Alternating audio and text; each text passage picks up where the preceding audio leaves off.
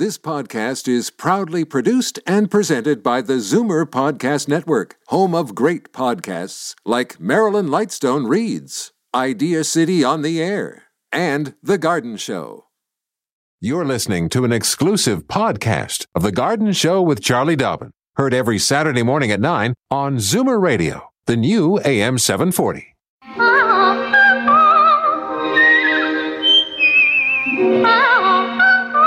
Welcome, friend, to our weekly garden party. We hope you brought along your questions because it's time to dish the dirt.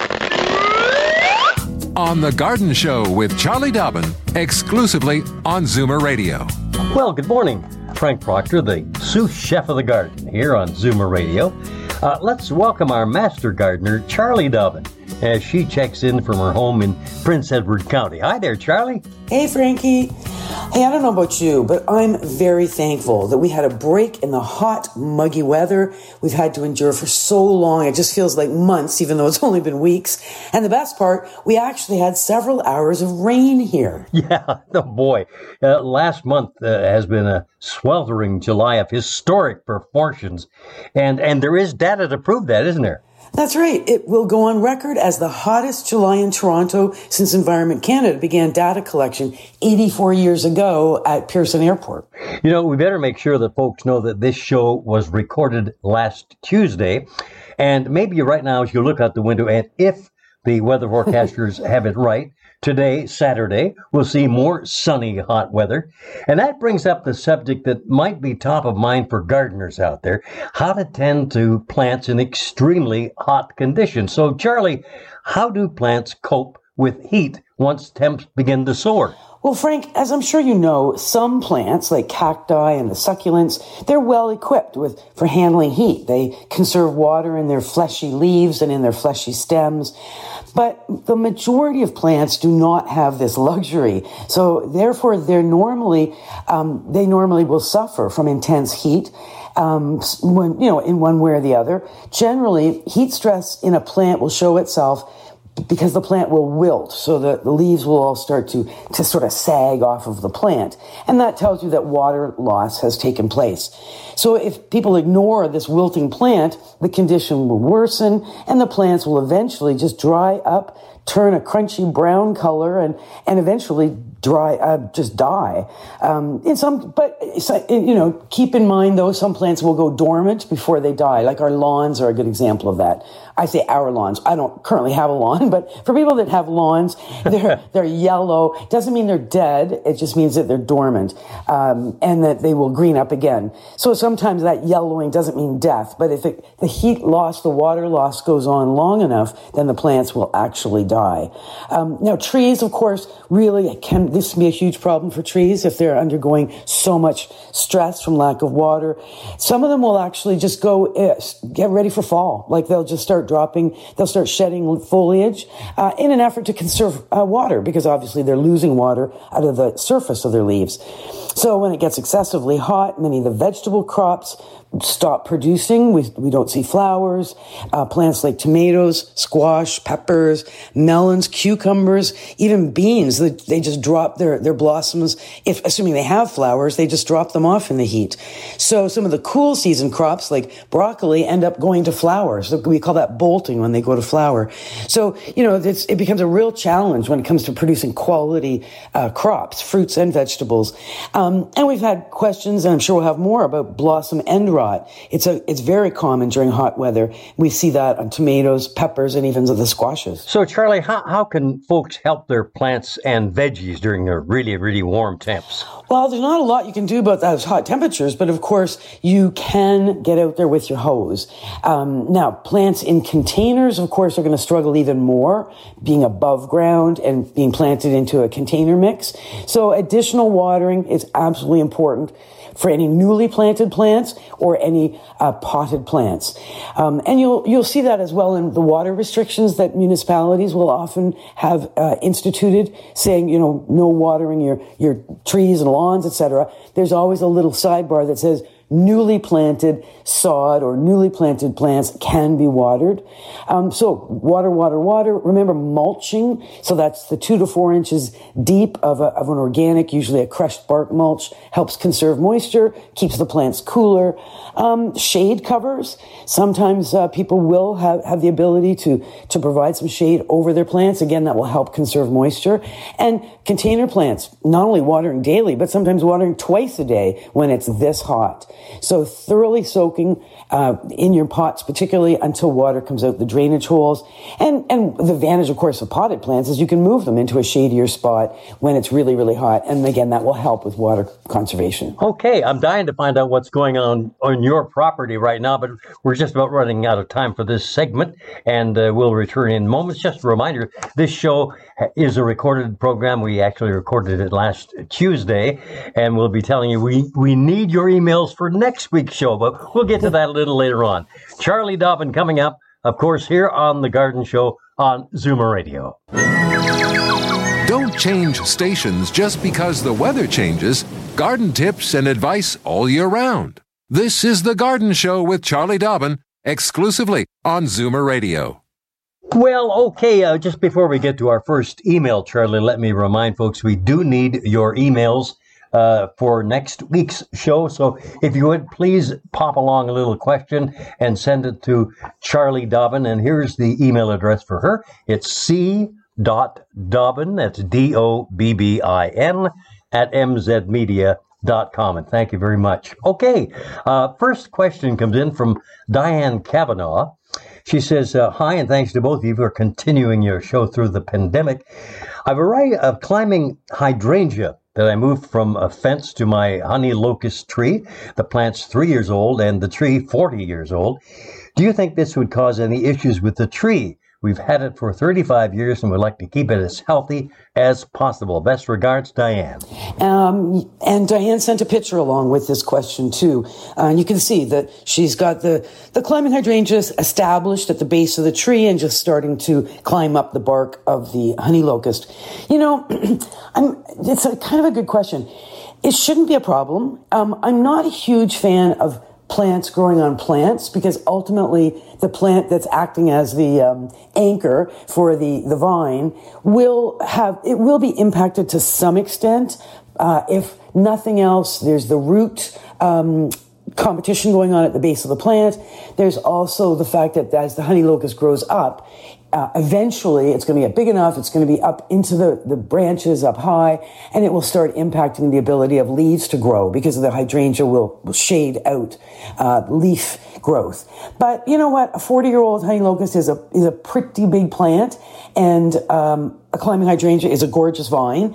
It is not parasitic. It will not suck any juices out of that honey locust. It will strictly, like I say, provide a certain amount of competition for moisture at the base and a certain amount of shade at the top. But you, uh, what I would do, Diane, is I would uh, enjoy it, love it, be prepared to do some trimming on that climbing hydrangea to keep it tidy. Um, it, they do tend to be vigorous once they get going. So um, just make sure that, that the honey locust doesn't suffer as a result of that that vine growing on it. But yeah, it should it should look actually quite gorgeous. So good idea. Okay, uh, Catherine James from Whitby writes in, "Hi Charlie and Frank, listen to your show weekly and wonder if you could suggest how I cut back these two plants. They're taking over my garden. Last fall I did cut them back substantially. However, this season they have grown beyond last year's growth.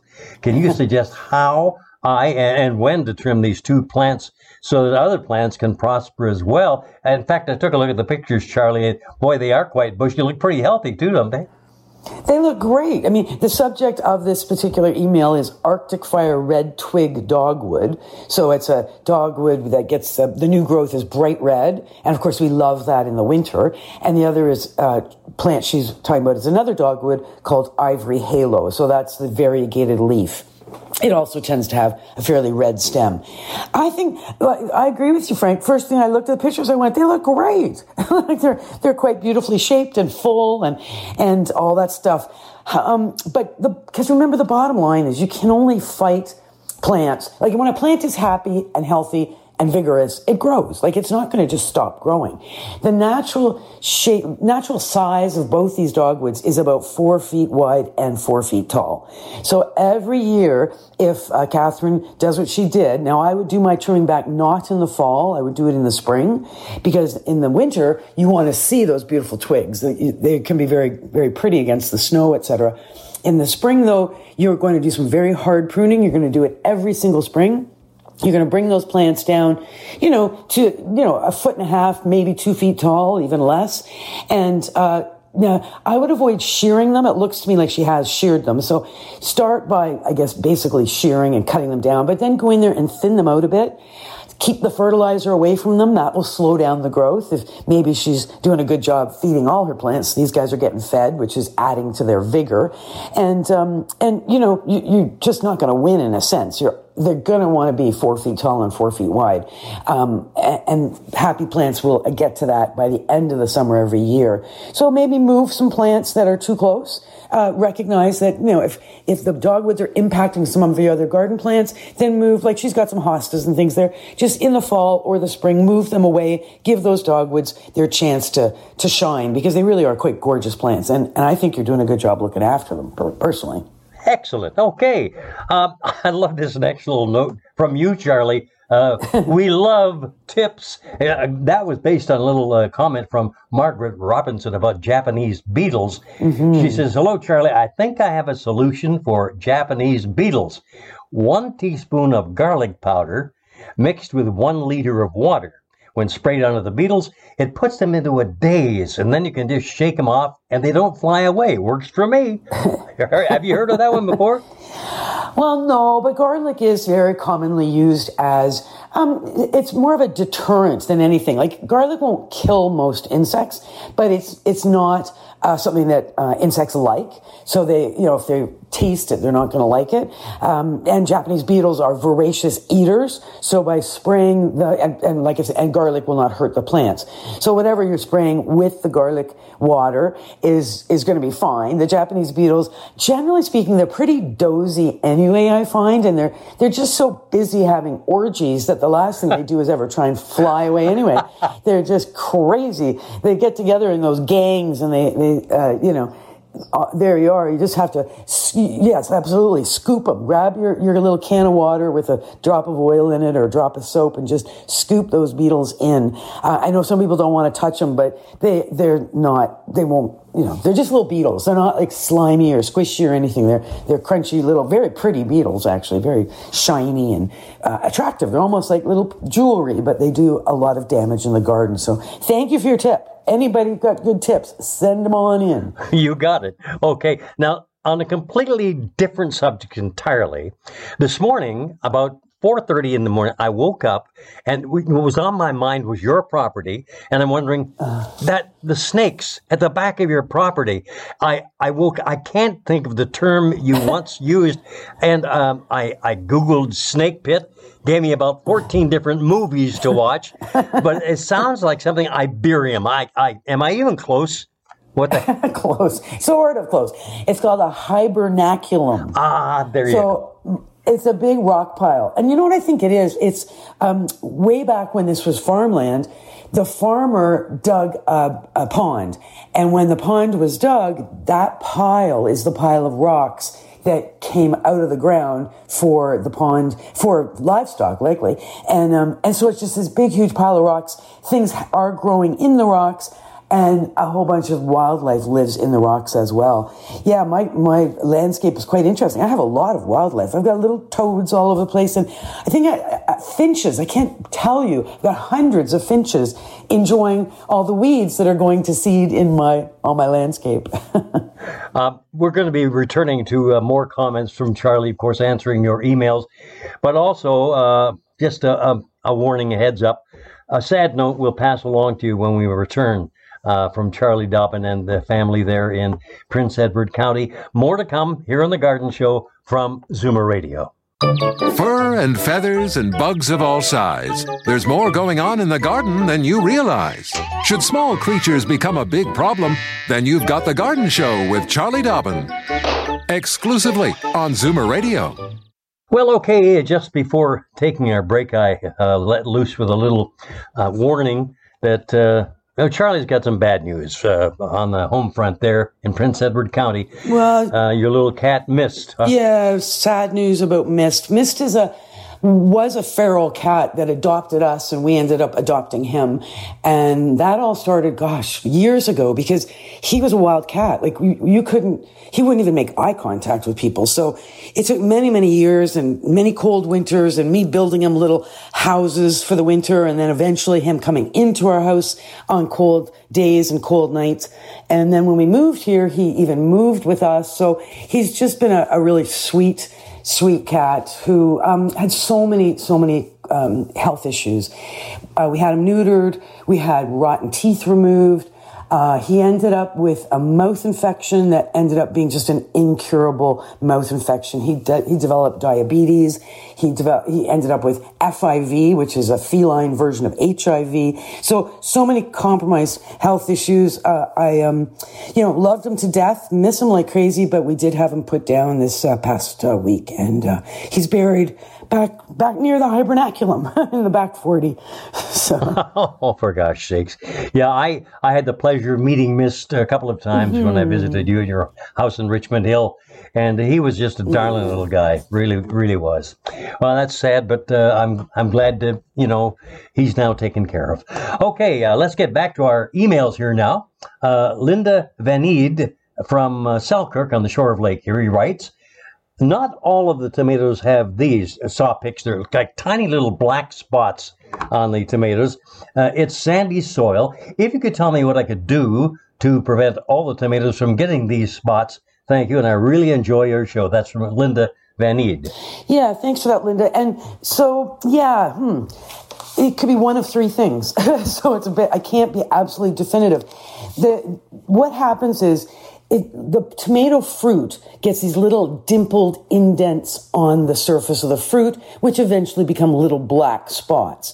And those little black spots increase in size up to uh, like even the size of a dime or larger. And like I said, it could be one of three things. It could be something called bacterial speck. It could be bacterial spot or it could be bacterial canker. Probably it's bacterial speck. So what's good about that is that um, bacterial speck starts on the leaves and then moves to the fruit. So, of course, Linda can go and check the leaves on her tomato plant, see if she's got any little black specks on the leaves. Check the stems of your tomato plants. If you have no specks on the stems, but you do have specks on the leaves, then you can certainly suspect that that's bacterial speck. If you've got spots on the stems and leaves and fruit, then we suspect something called bacterial canker. Um, if it is bacterial speck, the good thing is it's, it is harmless. The, the tomatoes will taste fine. They just don't look very nice. Uh, so they're perfect for canning uh, or you know cooking, making a gazpacho, something yummy like that. Uh, just they they're kind of unsightly. Um, ways to avoid any of these bacterial uh, diseases, so speck, spot, and canker. There are no there's no antibiotics for plants, so you're not going to go out there with any kind of a chemical, but you can avoid these bacterial problems by keeping the water, of course, off the plants, only water the ground. When you're planting your tomatoes, do not overcrowd them. Make sure they got lots of room to grow, lots of air, lots of sun. You'll have fewer bacterial problems.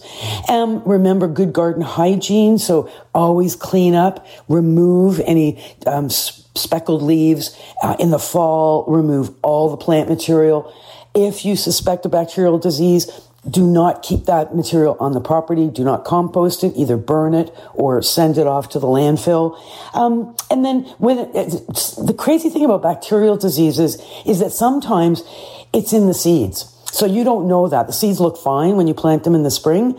Uh, so always, always get your seeds from reliable suppliers. And then if you, if you're keeping seeds, like if you're a seed saver or a heritage seed grower and you keep your seeds, there are a few things you can do to those seeds to ensure that there is no bacteria in them before you plant next spring. And that includes boiling water, uh, it includes vinegar, it includes a whole bunch of sort of different techniques to try and ensure that no bacteria are alive in or on those seeds before you plant them next spring. So let me know uh, if you want more information, Linda.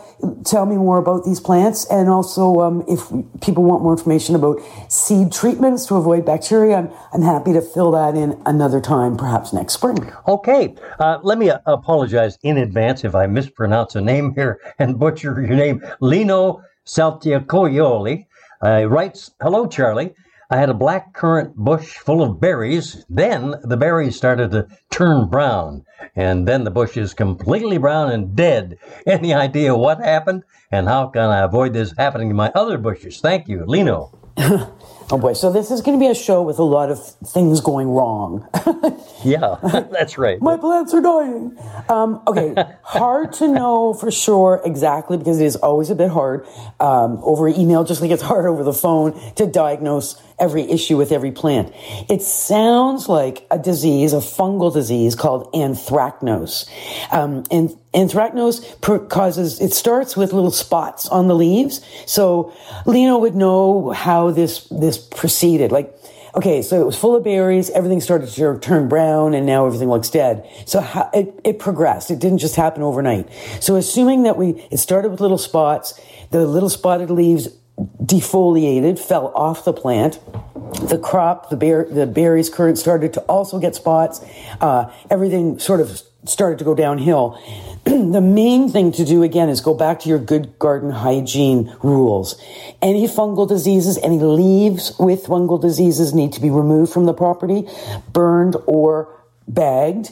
Um, remember as well, we avoid diseases by giving plants lots of space. So make sure that if you're planting black currants, they're three to five feet apart. You've got to have that sun and air getting in there. Um, mulching, mulch to control weeds, mulch to control moisture. Remember, fertilize always in the spring. So you've got this, it, this is a hard summer. Plants have suffered with all this heat, all this wind, and all this drought.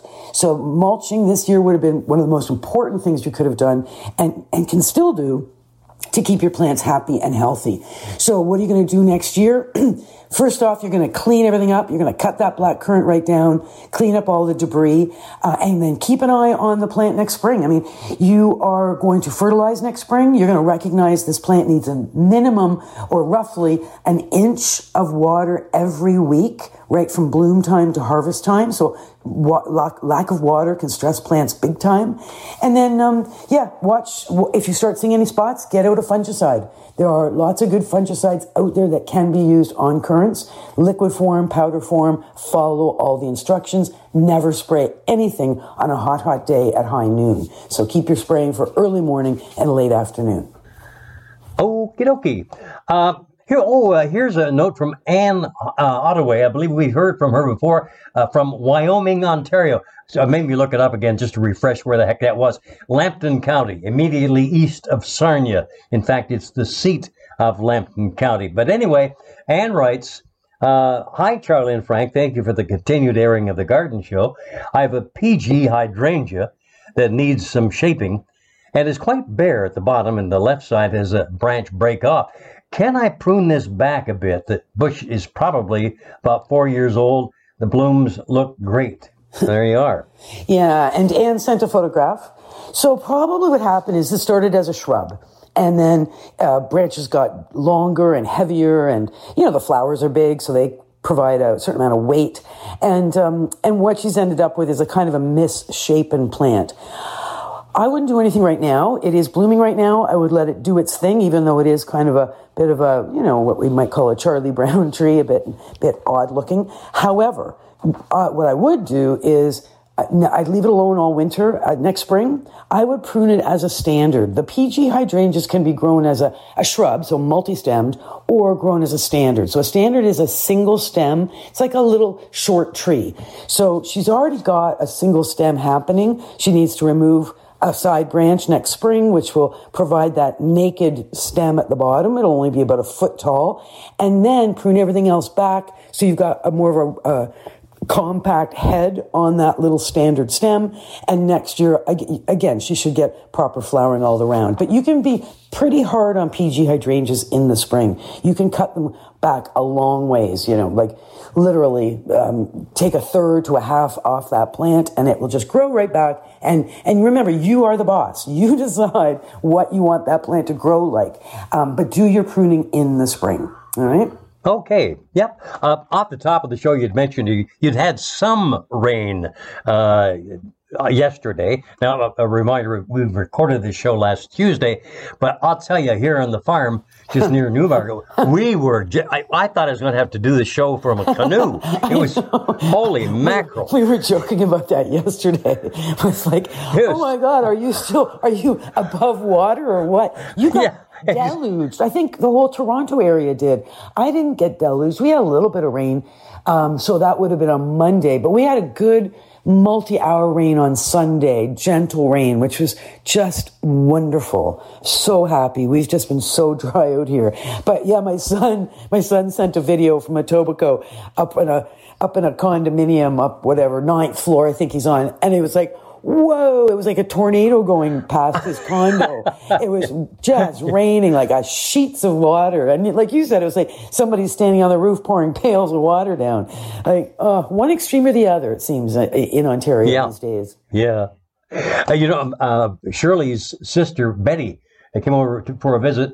And uh, during this downpour, uh, both the gals said, Oh my God, look at that. You know what arrived on the farm, actually on the pond, right across from from our log cabin, uh-huh. uh, across a, a, pretty good sized pond. You've been out here. Yeah. There was a, a an American bald eagle. Wow. That, that landed in a treetop, and those things are huge. Wow. You got to have a wingspan of about six feet, I think. Uh, and I, I, actually looked it up, and yeah, it's uh, they're sort of indigenous through North America uh, and including Canada and is kind of an exciting time. And the thing just sat there on the top of a tree through all of that downpour. Oh, really? Finally flew away about six o'clock in the evening. Yeah, it was unbelievable. And it was traveling alone. There wasn't like a family or anything. So maybe it was a no. young, young eagle that was out on its own. Huh. Interesting, but it was so big. Yeah, oh, gull. Yeah, it was uh, pretty darned exciting. Uh, anyway, uh, just as we, uh, I'm just taking a look at, oh, okay, we can fit this question in here, I do believe. Oh, wait, maybe. Maybe what we should do is fit in a reminder on how to get a hold of me. Oh. So we have lots of good questions for next week's Absolutely, show. Absolutely, Charlie. Good for you. Yeah. So write your email to Charlie Dobbin, and here's her address because we want your question for next week's show. It's C. dot Dobbin, D O B B I N, at mzmedia.com com. We'd appreciate that very much. This, of course, uh, necessitated by the fact that we can't go in the studio yet. We've been mm. out of there since what March fifteenth, and I'm dying to do a show with you live. So we see. I miss you. Yeah. Yeah, miss that smile. Anyway, we've got to take a little bit of a break right now, and uh, we'll get things organized. Come back and answer more questions. At least Charlie will, and I'll do my best to read your uh, emails properly. Okay. So you are listening to the Garden Show. Stay tuned. Charlie coming right back here on Zoomer Radio. Daffodils and daisies, bluebells and begonias, forsythia and foxgloves, marigolds, magnolia, lavender and lupins, dahlias, delphiniums, stocks, phlox, hollyhocks tulips and sweet williams. You've picked the right place for everything floral. This is The Garden Show with Charlie Dobbin, exclusively on Zoomer Radio. Well, okay, we're back in action here on Zoomer Radio, The Garden Show on the air. I'm Frank Proctor, and you're going to hear next from Charlie Dobbin, who will answer a question sent in by Leslie Morgan of Brampton. Says, Hi, Charlie, love your show. Every year, these strange mushrooms pop up in the same place near a tree was taken down a few years ago. They're hard as a rock and difficult to dig up. Any ideas? And I, I looked at the pictures. God, they look ugly. like tumors growing in the lawn. Yeah. Ooh. Okay. Okay. But but that's exactly what's going on, right? So she she tells us right there where a tree was taken down a few years ago. So under the lawn, the roots are still there from that tree. So the everything above ground disappeared, and probably a stump grinder was used even to grind up the stump, and that takes the, the stump down about eight inches below soil level. And then there's those roots. And those roots are slowly but surely decomposing. And guess who's doing all that decomposing? Bacteria, all kinds of microorganisms, and fungi. So what you're seeing are what are called the fruiting bodies of the fungi. So underneath, there's all the what we call the mycelium, so all the, the threads of the fungus, uh, and then what pops up above ground is what where the how the spores are dispersed for more fungus to grow. So yes, they're ugly, difficult to dig up. I wouldn't even waste my time trying to dig them up, but but they will um, kill the lawn. So yeah, the challenge is, and I, I, used to have this long, long, many years ago in Richmond Hill, where trees had come out and fungi kept growing up uh, into the lawn, and I would send my son out with a golf club and say, "Go practice your swing," and uh, and get them get them knocked off that way. So you know, Leslie, if you've got any anybody uh, that's got lots of energy in your family who wants to go out there and and whoop them off with a golf club or a hockey stick, go for it. Digging them up, you're wasting your time, but certainly you can take them so that they're not above ground and, and being unsightly and causing a certain amount of distress to the turf in that area. Underground, let it happen. You will see fewer mushrooms as the uh, roots are finished their decomposition. It can take, you know, 10 or 12 years, but eventually it, the, the, fun, the mushrooms will stop growing. Okay. Uh, now, this, this next email made me smile.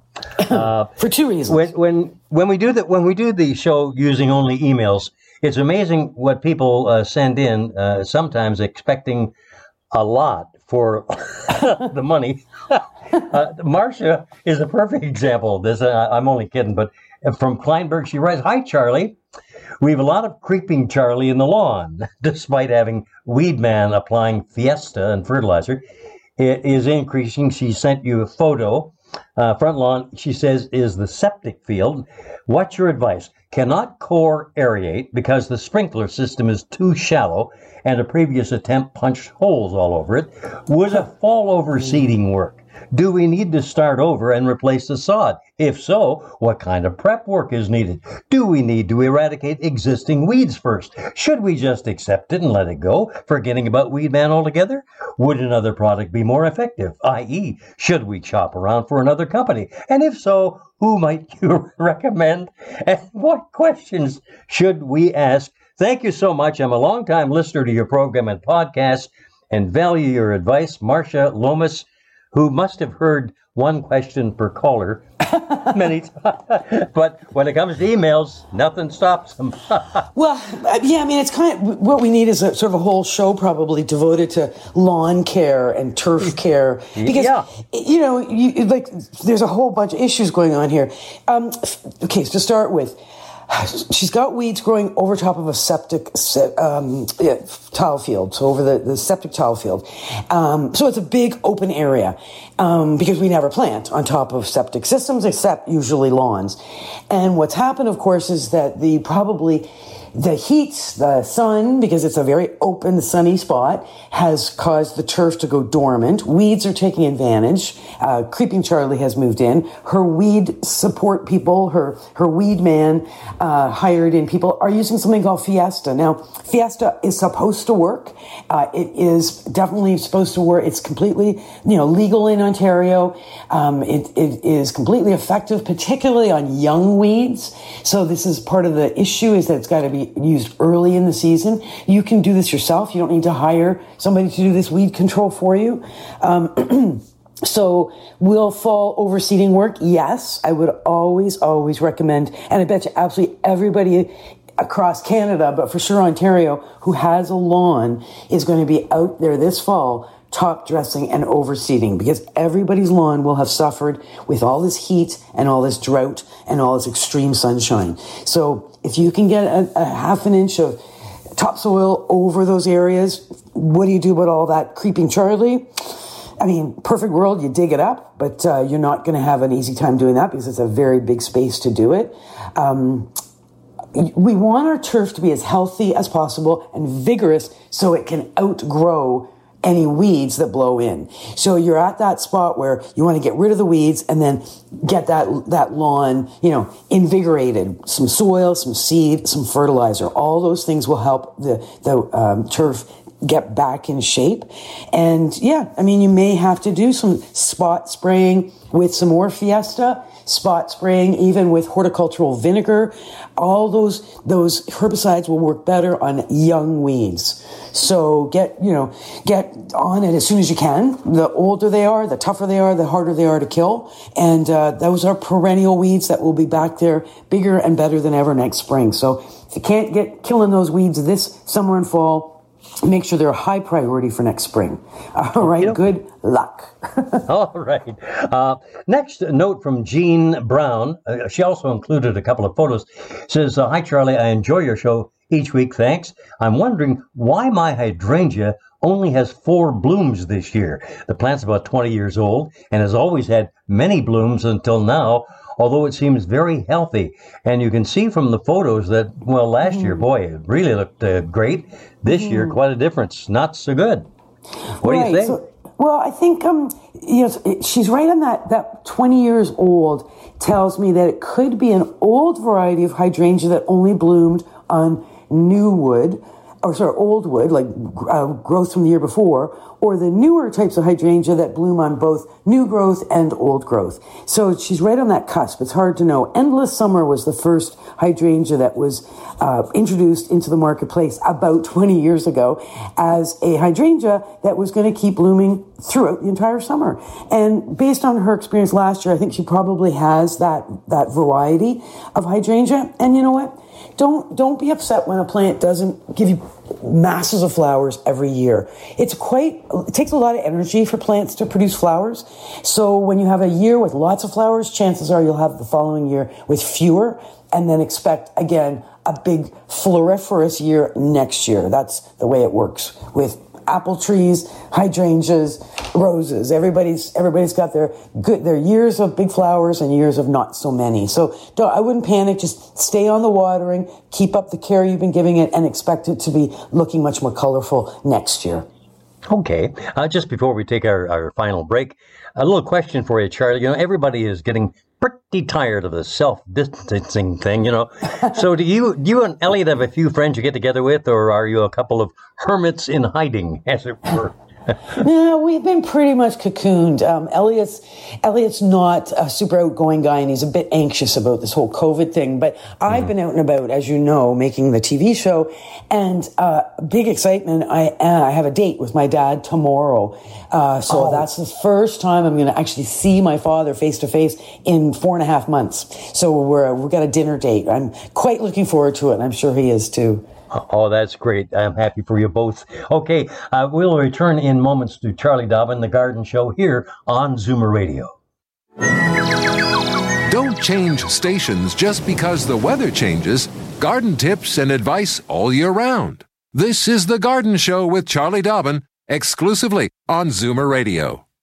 Well, okay, Frank Proctor back here, along with Charlie Dobbin, of course. It's The Garden Show on Zoomer Radio. But, but Frank, uh, just oh, yes. sorry to interrupt, but before we get in back into some email, uh, we just left off with me telling you whether I was living in a hermitage or not. What about you and Shirley? What are you guys doing? Are you well, getting out and about? well, we're not so much getting out and about, uh, but we've been welcoming a few friends here to the farm, and because it's we've you've seen the deck, it's long and and wide. Mm-hmm. Uh, we've been able to d- distance pretty well, like 15 feet for gosh sakes. Uh. So about three or four people that uh, we know very well, and and uh, we trust the fact that they have been self isolating. You know, so we have we have uh, met a few folks. So, uh, but I'm telling you, I'm getting darn sick of it, brother. well, but but I think everybody sort of has their bubble, yeah. right? You've got your, your immediate family, but then you've got the, the extended yeah. group that become part of your bubble. And yeah, it, it comes down to trust and uh, and limiting. Obviously, we limit where we go and who we. That's right. Yeah. Okay. A note from Norm Crone. Say hi, Charlie. My cousin has a problem with his sunny front garden. where he has successfully grown calla lilies for about 30 or 40 years. His home is in Mississauga, located not far from the Square One area. Now, each fall, he digs and stores the bulbs and replants them the next spring. On occasion, he's had up to a hundred in bloom all at the same time. Wow. Last year, for the first time, they were a total failure. The leaves just appeared to completely rot off the ground level just before they bloomed, and when dug up, the bulb was also mushy and rotten. Is there something, if there was anything left of them at all? He salvaged some bulbs from another garden at the back of his home last fall and replanted them this spring in his front yard. Same thing happened again this year. The plants have come up, then they've all rotted off at ground level. They have not been overwatered. From the pictures, you can see how dry the ground has been in the garden this year. Have any idea what's happened and how it can be avoided in future? I, I took a look at the pictures myself, and boy, they're exactly as Norm told the story. It's a terrible mess. Mm-hmm. Yeah, it's interesting. You don't often see people growing calla lilies with such uh, in such large quantities. And this was obviously a pretty important part of his landscape. I mean, it was right across, looks like the front of the property uh, at sort of uh, sidewalk or street level. So, okay, here's what I know about calla lilies. And uh, just generally speaking, if you're going to grow calla lilies, you got to remember that these are actually plants that do like a fair amount of water. They need to be kept consistently moist because they are not drought tolerant. Uh, they prefer partial shade when it's really hot because that helps keep the moisture in the soil. They are best in a soil that's got a high level of organic matter. It is a fairly moist but well drained soil. They do not ever want to sit in a soggy soil. So, and, and it sounds like um, Norm's cousin has been doing this for a long, long time. He says like 30 or 40 years. So he, he does know what he's doing with the callas. Now, all of a sudden, when they all just turn to mush, automatically you've got to suspect that there is a, a disease has happened. It's a, probably a fungal disease. It's probably in his soil now, and it's causing that rot.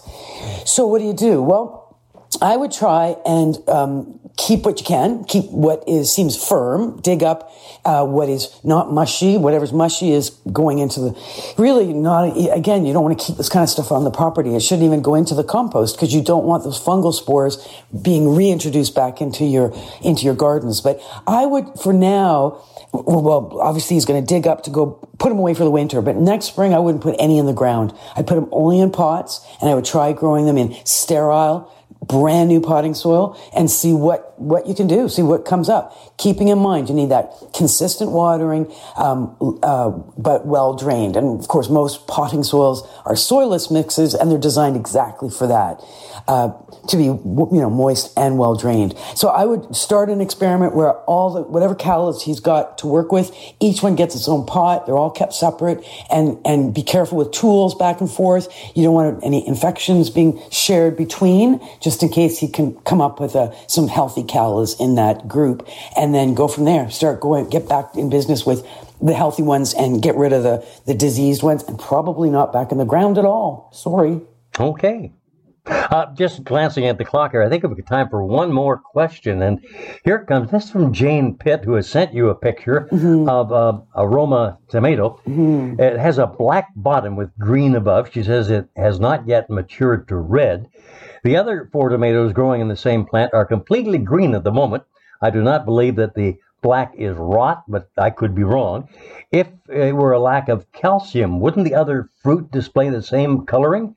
I'd appreciate your thoughts. Thanks, Jane. Yeah, I, I it does look like blossom end rot. It is a an odd looking because it's half and half. Usually, blossom end rot is just on the tip of the tomato, but um, yeah, remove, destroy, uh, water. It's been a very hard year to keep the moisture levels consistent. Remember, I keep saying this consistent moisture thing because with the drought, the heat, uh, tomatoes, all of our vegetables need need and continue to need consistent moisture. So there's going to be lots of blossom end rot on not all your tomatoes. Just a few are going to show it. When they do, compost. Don't worry about it. Carry on. Get your, get your watering uh, schedule happening so that you can avoid any more of that on any of your other tomatoes. Uh, they don't taste very good when they've got the blossom end rot going on. So uh, compost. All right. Thank you. All righty. Uh, just a sec. I just want to give a little uh, shout out to Dolores Rednick. We haven't got time to read your question this week, but we will next week, Dolores.